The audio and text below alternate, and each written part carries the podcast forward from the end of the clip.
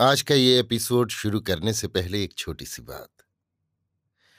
क्या आप भी अपना पॉडकास्ट बनाने की सोच रहे हैं? तो एंकर ट्राई कीजिए। ये पॉडकास्ट बनाने का सबसे आसान तरीका है।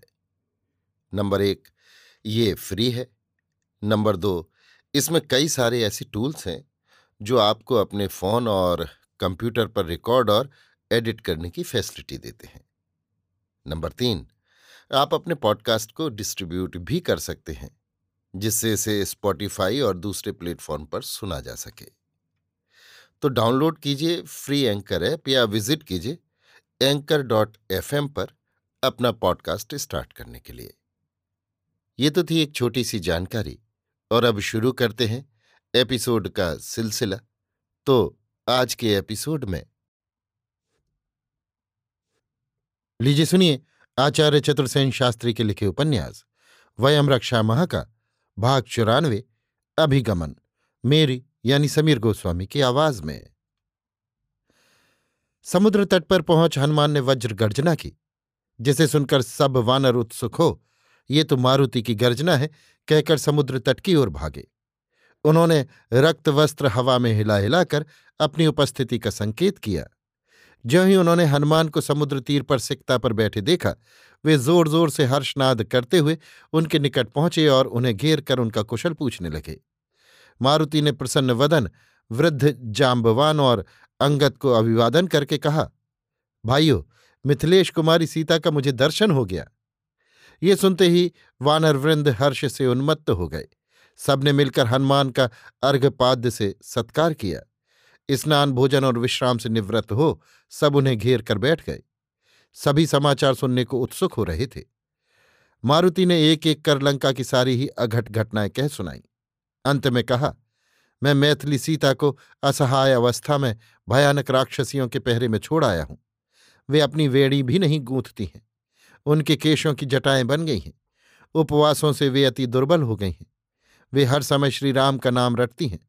सो हे वानर श्रेष्ठ श्री राम की कृपा और आप सबकी शुभकामना से मैंने वानरपति सुग्रीव का ये कार्य सिद्ध कर दिया। अब आप महानुभाव शेष कार्य सफल करें, क्योंकि आप हर तरह समर्थ हैं। हनुमान की ये वचन सुनकर यूथपति युवराज अंगद ने कहा, हे मारुति, तुमने अनहोना कार्य किया है। बल और पराक्रम में पृथ्वी पर तुम्हारे समान दूसरा नहीं है। तुमने हम सभी की प्राण रक्षा कर ली तथा मर्यादा रख ली। अब ये विचार करना चाहिए कि हमें आगे क्या करना होगा। हनुमान ने कहा, सुनो, हम सब कुछ करने में समर्थ हैं।